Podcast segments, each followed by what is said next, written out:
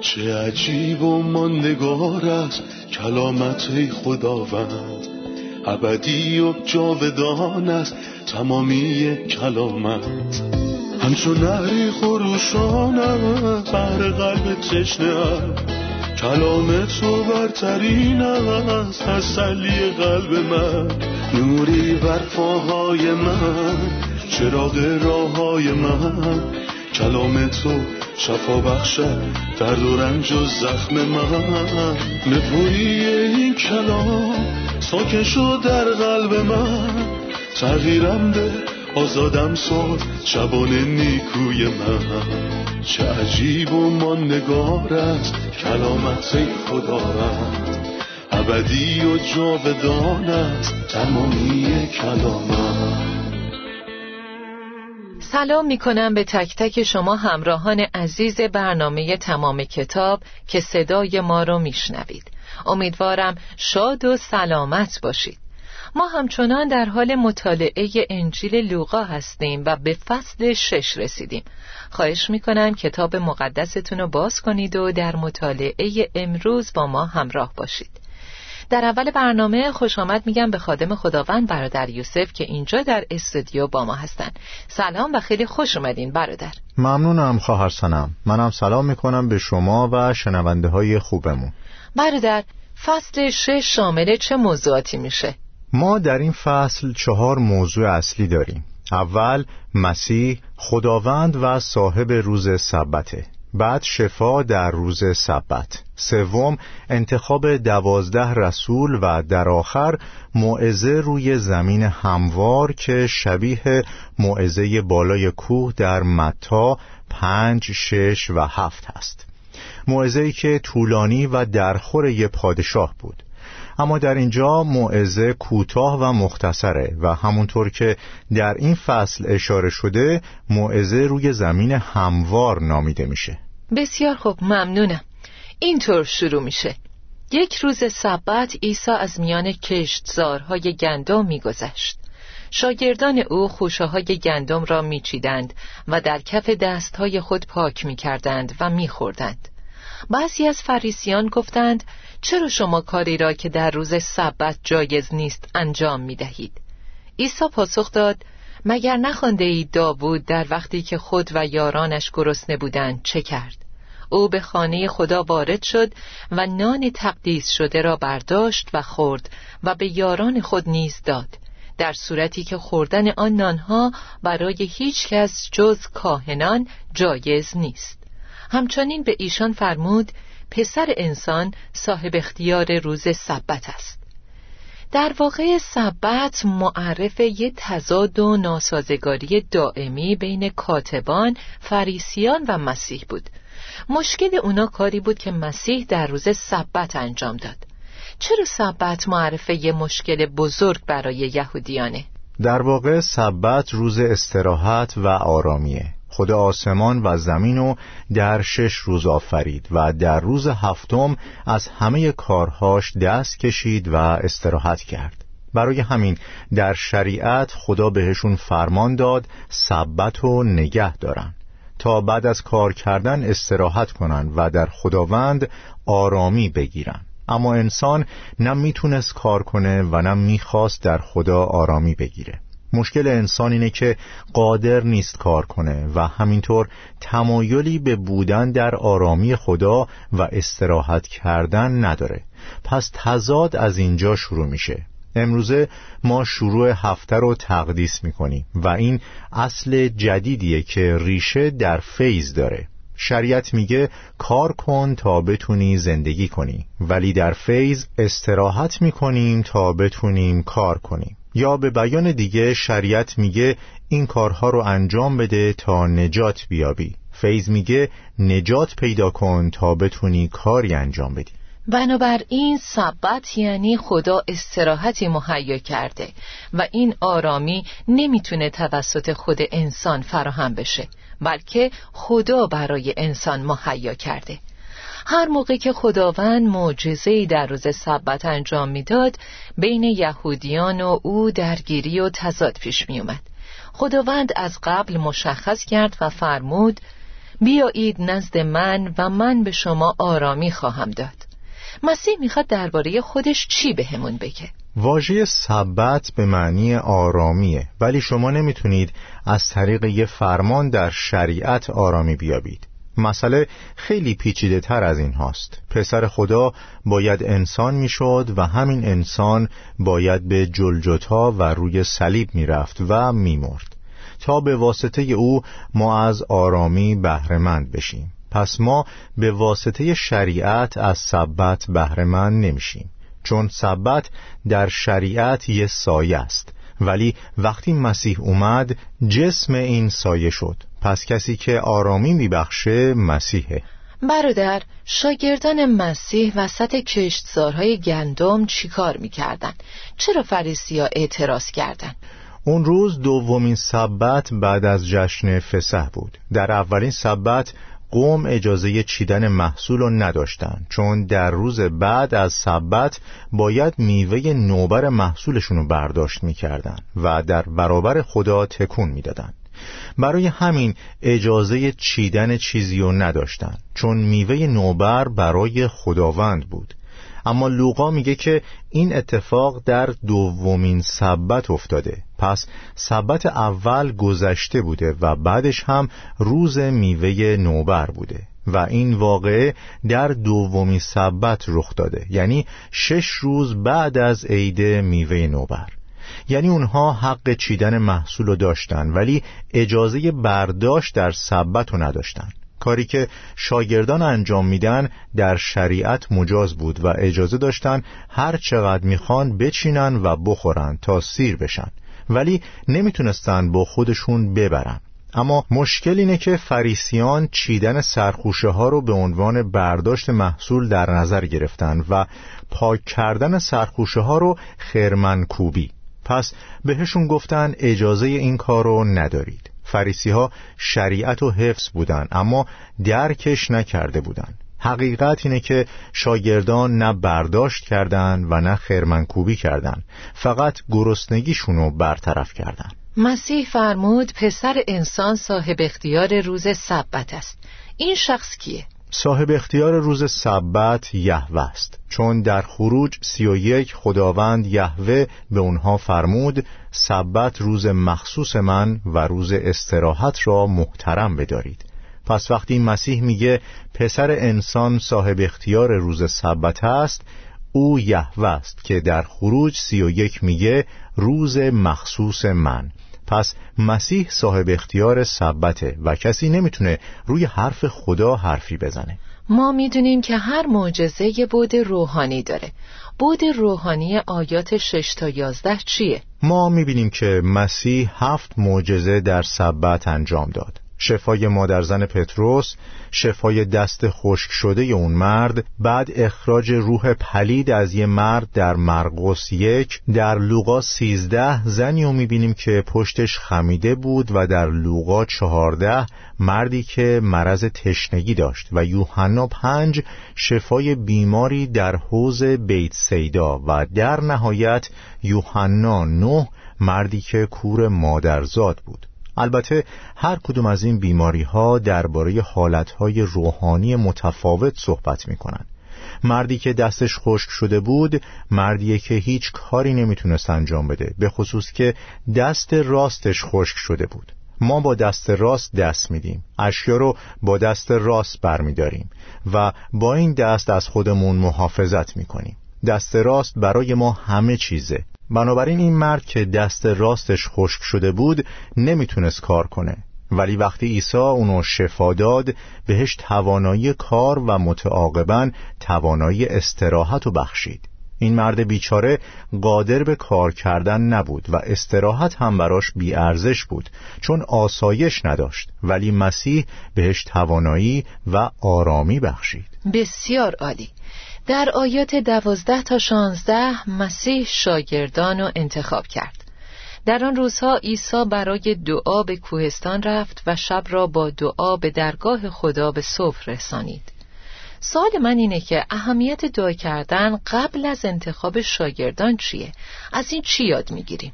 فکر میکنم قبلا گفتیم که مسیح 7 بار در انجیل لوقا دعا کرد و اینجا 3مین دفعه است. خیلی مهمه که ما قبل از تصمیم گیری های مهم دعا کنیم. در مزمور 109 گفت برایشان دعا میکنم. مسیح کاملا به خدا اعتماد داشت و در مزمور 16 گفت خدایا مرا محافظت فرما زیرا به تو پناه آوردم. برای همین تمام شب و تا صبح دعا کرد تا 12 شاگردش رو انتخاب کنه. انگار تا قبل از این که پدر هدایتش نکنه هیچ کاری نمی کرد. هر بامداد بیدار می کند. گوش مرا بیدار می کند تا مثل تلامیز بشنوم. عیسی قبل از انتخاب 12 شاگرد دعا کرد. با این وجود یکی از اون 12 نفر یهودا بود. از نظر بعضی این یه انتخاب اشتباه بوده. انگار عیسی یهودا رو نمیشناخت تا اینکه اون خود واقعیش رو آشکار کرد. آیا مسیح میدونست و چرا اون رو انتخاب کرد؟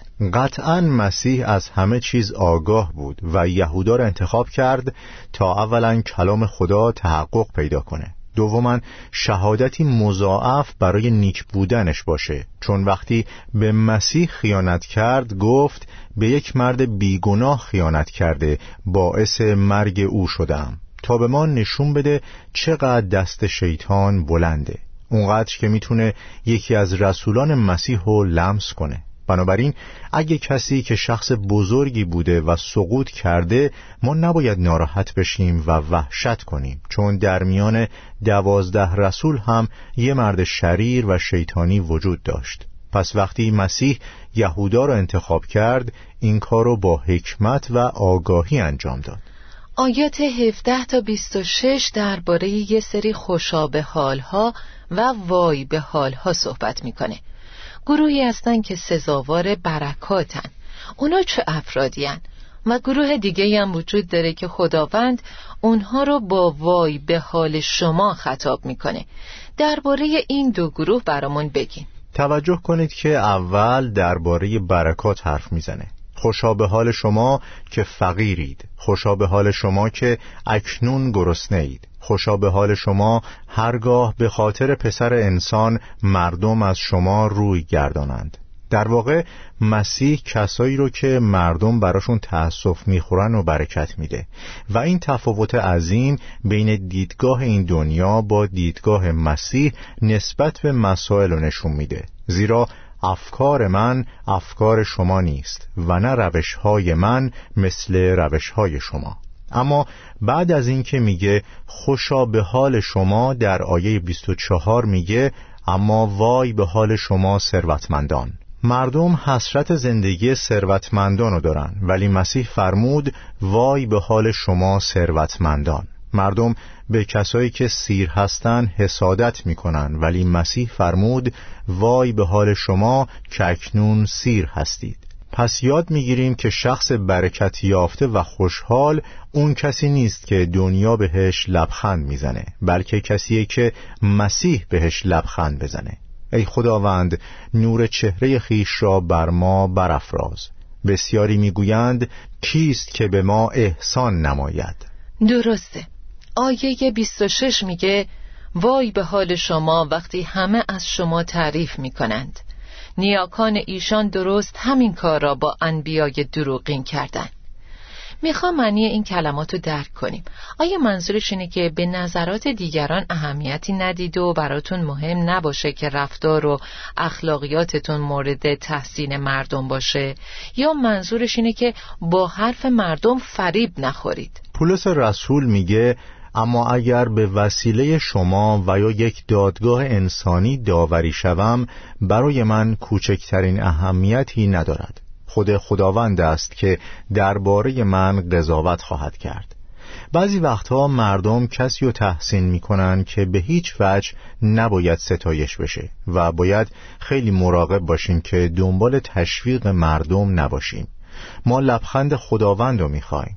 این چیزیه که هر از گاهی ما رو وارد آزمایش ها میکنه، ولی کلام خدا میگه خدایا مرا تفتیش کن و از دل من با خبر شو، مرا بیازما و افکار مرا بخوان.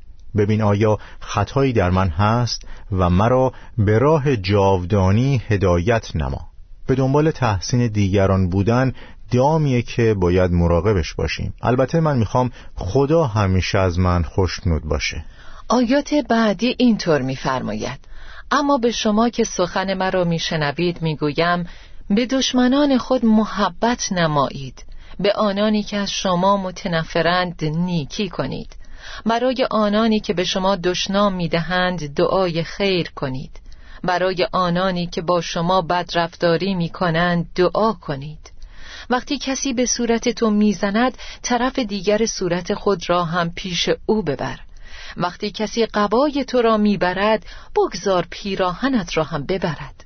به هر که چیزی از تو بخواهد ببخش، و وقتی کسی آنچه را که مال توست میبرد آن را مطالبه نکن.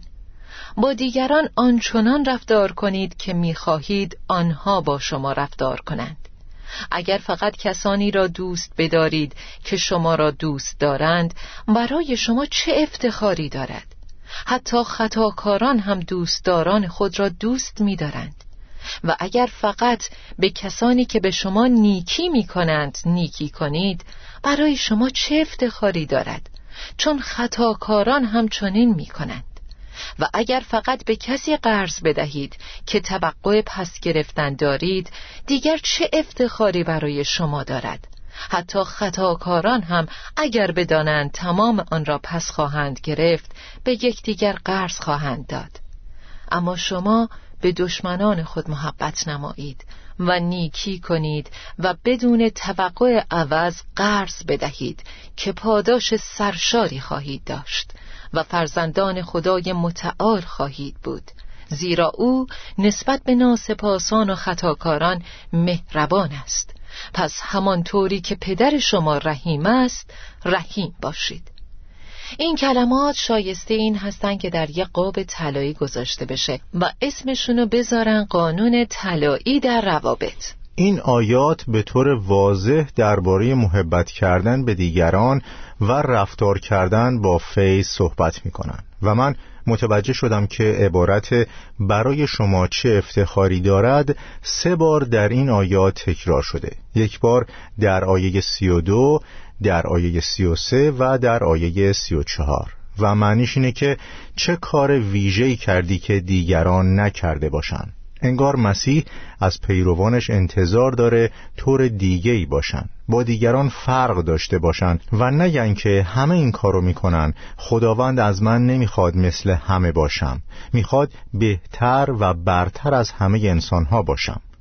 اگه ما مسیح برتر رو پیروی کنیم که بالاتر از همه اینهاست، نه تنها باید کلام بی‌نظیر اونو منعکس کنیم، بلکه باید این کلام بی‌نظیر رو زندگی کنیم.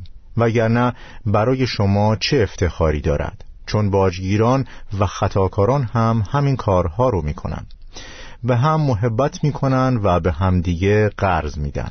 وقتی به فصل 14 برسیم میفرماید: بلکه وقتی ضیافتی میدهی بینوایان و مفلوجان و شلها و کورها را دعوت کن و خوشبخت خواهی بود، چون آنان هیچ گونه وسیله عوض دادن ندارند و تو در آن روزی که نیکان زنده میشوند عوض خواهی گرفت. ممنونم برادر. استراحت کوتاهی میکنیم و خیلی زود برمیگردیم. با ما همراه باشید.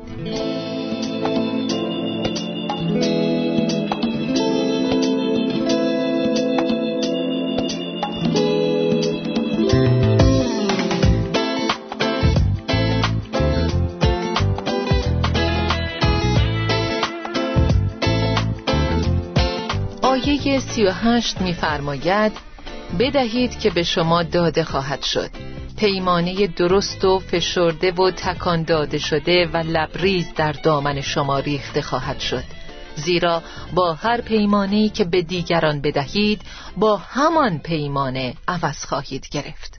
شما گفتید که ما باید با دیگران فرق داشته باشیم، وگرنه برای ما چه افتخاری داره؟ ما چطوری میتونیم بین این دو سازگاری ایجاد کنیم؟ ما منتظر نمیشیم تا در عوض محبتی که کردیم، قرضی که دادیم یا چیزی که بخشیدیم از طرف مقابل چیزی بگیریم. ولی آیا این به این معناست که مسائل بدون اصل کاشتن و درو کردن پیش میره؟ زیرا آنچه آدمی بکارد همان را درو خواهد کرد. من از هیچ انسانی انتظاری ندارم، اما آیا خدا جبران میکنه؟ بله، خدا به کاری که من انجام میدم توجه میکنه و به من عوض میده، ولی در زمان خودش. بعضی وقتها زمان میبره تا برام جبران کنه، مثل اتفاقی که برای یوسف و مردخای افتاد. خداوند همیشه بیشتر از چیزی که من بخشیدم به هم عطا میکنه، ولی در زمان مناسب. ممنونم. آیات 37 تا 42 درباره قضاوت کردن دیگران صحبت میکنه. چه تفاوتی بین راهنمایی کردن با قضاوت کردن وجود داره؟ به نظر من راهنمایی کردن همدیگه یه خصوصیت زیبای تحسین شده است، البته تا زمانی که نخوام آبروی برادرمو ببرم. اول از همه من نباید پشت سرش دربارش بدگویی کنم، بلکه باید با خودش حرف بزنم و اشتباهشو با محبت براش توضیح بدم، چون من که ازش بهتر نیستم. من قصدم قضاوت نیست و اگه قصدم قضاوت باشه خداوند آگاهه و منو داوری میکنه، اما اگه نیتم خوب باشه کار خوبیه و باید این مسئله رو با شجاعت و فروتنی مطرح کنم و در نظر داشته باشم که خود من هم وسوسه میشم. من به ظاهر نگاه میکنم، ولی فقط خدا میتونه انگیزه های انسانو بدونه. به همین دلیله که باید داوری نهایی رو به عهده کسی بذاریم که میدونه درون انسان چیه و میتونه از مردم بازخواست کنه. آیات 43 تا 45 درباره اهمیت ثمر آوردن صحبت میکنن. کلام خدا درباره ثمر آوردن زیاد صحبت میکنه. نظر شما در این باره چیه؟ من فکر میکنم از آیه 39 تا آخر این فصل مسیح درباره محک زدن حقیقت صحبت میکنه. در واقع مسیح ما رو به محک زدن حقیقت فرا میخونه. اولا ایماندار حقیقی در این آیات که از آیه 39 شروع میشه میدونه به کجا داره میره، ولی اگه کسی نمیدونه کجا داره میره این یه وضعیت خطرناکه. متی 15:14 میگه هرگاه کوری راهنمای کور دیگری باشد هر دو به چاه خواهند افتاد. اما یه چیز دیگه هم وجود داره، درختو از میوه‌اش میشناسند، همونطور که مسیح فرمود هر درختی از میوه‌اش شناخته می شود. پس باید میوه رو ببینیم و قبل از محک زدن دیگران خودم رو محک بزنم که چه میوه‌ای در زندگی من ظاهر شده. یحیای تعمید دهنده جمعیت رو توبیخ کرد و گفت پس اعمالی را که شایسته توبه باشد انجام دهید.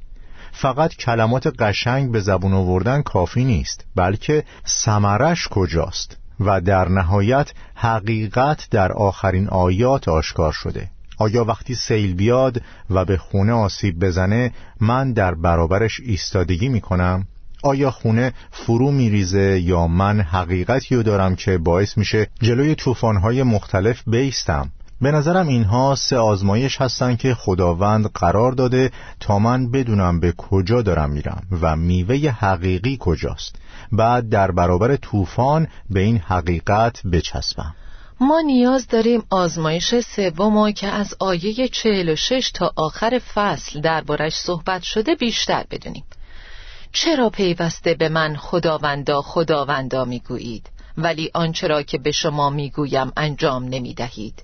هر که نزد من بیاید و آنچه را که میگویم بشنود و به آنها عمل کند به شما نشان میدهم مانند چه کسی است.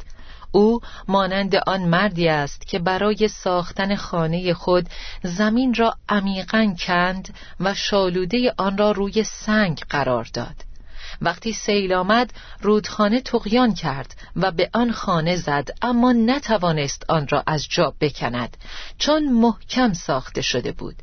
اما هر که سخنان مرا بشنود و به آن عمل نکند مانند مردی است که خانه خود را روی خاک بدون شالوده بنا کرد. به محض اینکه سیل به آن خانه زد خانه فرو ریخت و به کلی ویران شد. اینجا دو خانه، دو سازنده و دو عاقبت وجود داره. لطفاً درباره این دو خانه و عاقبتشون توضیح بدین. چرا یه شخص خونه میسازه؟ تا موقع طوفان در اون پناه بگیره. اما اگه این خونه در شرایط جوی مساعد مستحکم باشه ولی در طوفان فرو بریزه چه فایده‌ای داره؟ چون وقتی طوفان میشه و بارون میاد و تندباد میشه به خونم نیاز دارم و میخوام روش حساب کنم. متاسفانه این عاقبت کسانی که کلام خدا رو میشنون و اونو خداوندا خداوندا خطاب میکنن. چرا پیوسته به من خداوندا خداوندا میگویید ولی آنچه را که به شما میگویم انجام نمیدهید؟ بنابراین از ما انتظار میره که نه تنها خداوندا خداوندا بگیم بلکه اونو خداوند حقیقی زندگی هامون بدونیم و ازش اطاعت کنیم. پس ما باید بشنویم و انجام بدیم و با این کار در حال ساختن خونه بر بالای سنگ هستیم. شنیدن کلمات مسیح و انجام ندادنشون مثل خونه ساختن روی خاک نرمه، ولی شنیدن کلام مسیح و انجام دادنش ساختن بر روی صخره است که باعث میشه خونه حتی در برابر وزش بادها و طوفانها هم در امان بمونه. ممنونم برادر یوسف. به آخر برنامه رسیدیم و درس امروز رو با شنونده ها مرور میکنیم. ما دیدیم سومین دفعه‌ای که مسیح دعا کرد قبل از انتخاب 12 شاگردش بود و شب و در دعا گذراند. این به ما تعلیم میده که قبل از گرفتن تصمیم‌های مهم دعا کنیم و به خداوند بگیم خدایا مرا محافظت فرما زیرا به تو پناه آوردم. در این فصل متوجه شدیم که مسیح پسر انسان و همینطور خداوند سبته و فهمیدیم که خداوند یهوه در خروج 31:13 فرمود سبت روز مخصوص من و روز استراحت را محترم بدارید. پس خداوند یهوه مسیحه و مسیح خداست. شریعت میگه پیروی نمایید تا زندگی خود را حفظ کنید. یعنی انسان باید برای استراحت و آرامی کارهای انجام بده، ولی فیض برعکس شریعته. اول استراحت کن تا بتونی به وسیله فیض کاری بکنی.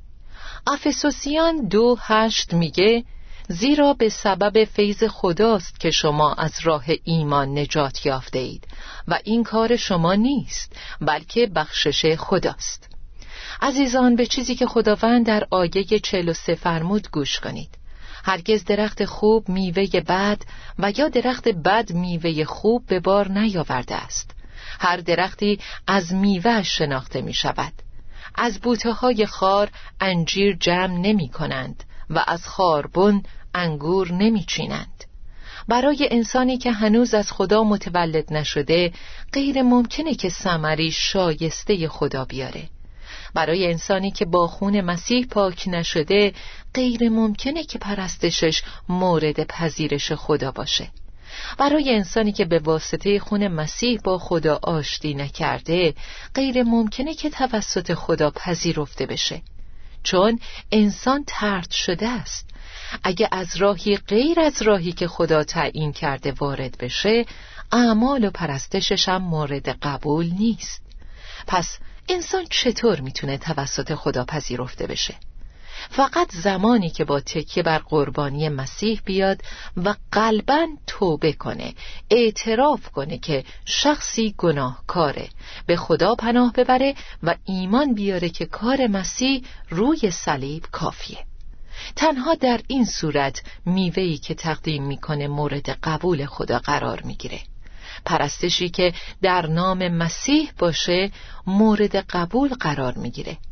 اعمال نیکویی که در نتیجه ایمان تقدیم بشن مورد قبول قرار میگیرن. غیر از این تمام میوه ها رد میشن و نمیتونن کاری کنن که انسان مورد قبول خدا قرار بگیره. عزیزان، مسیح رو بپذیرید، با خدا آشتی کنید، با خون مسیح پاک بشید و بعد پرستش و میوه شما مورد قبول قرار میگیره. تا درسی تازه در قسمتی جدید، خدا با شما. چه عجیب و ماندگار است کلامت ای خداوند، ابدی و جاودان است تمامی کلامت. همچون نهری خروشان است بر قلب تشنه است، کلام تو برترین است تسلی قلب من. نوری بر پاهای من، چراغ راههای من، کلام تو شفا بخشد درد و رنج و زخم من. نپوری این کلام ساکن شد در قلب من، تغییرم ده، آزادم ساز شبان نیکوی من. چه عجیب و ماندگار است کلامت ای خداوند، ابدی و جاودان است تمامی کلامت.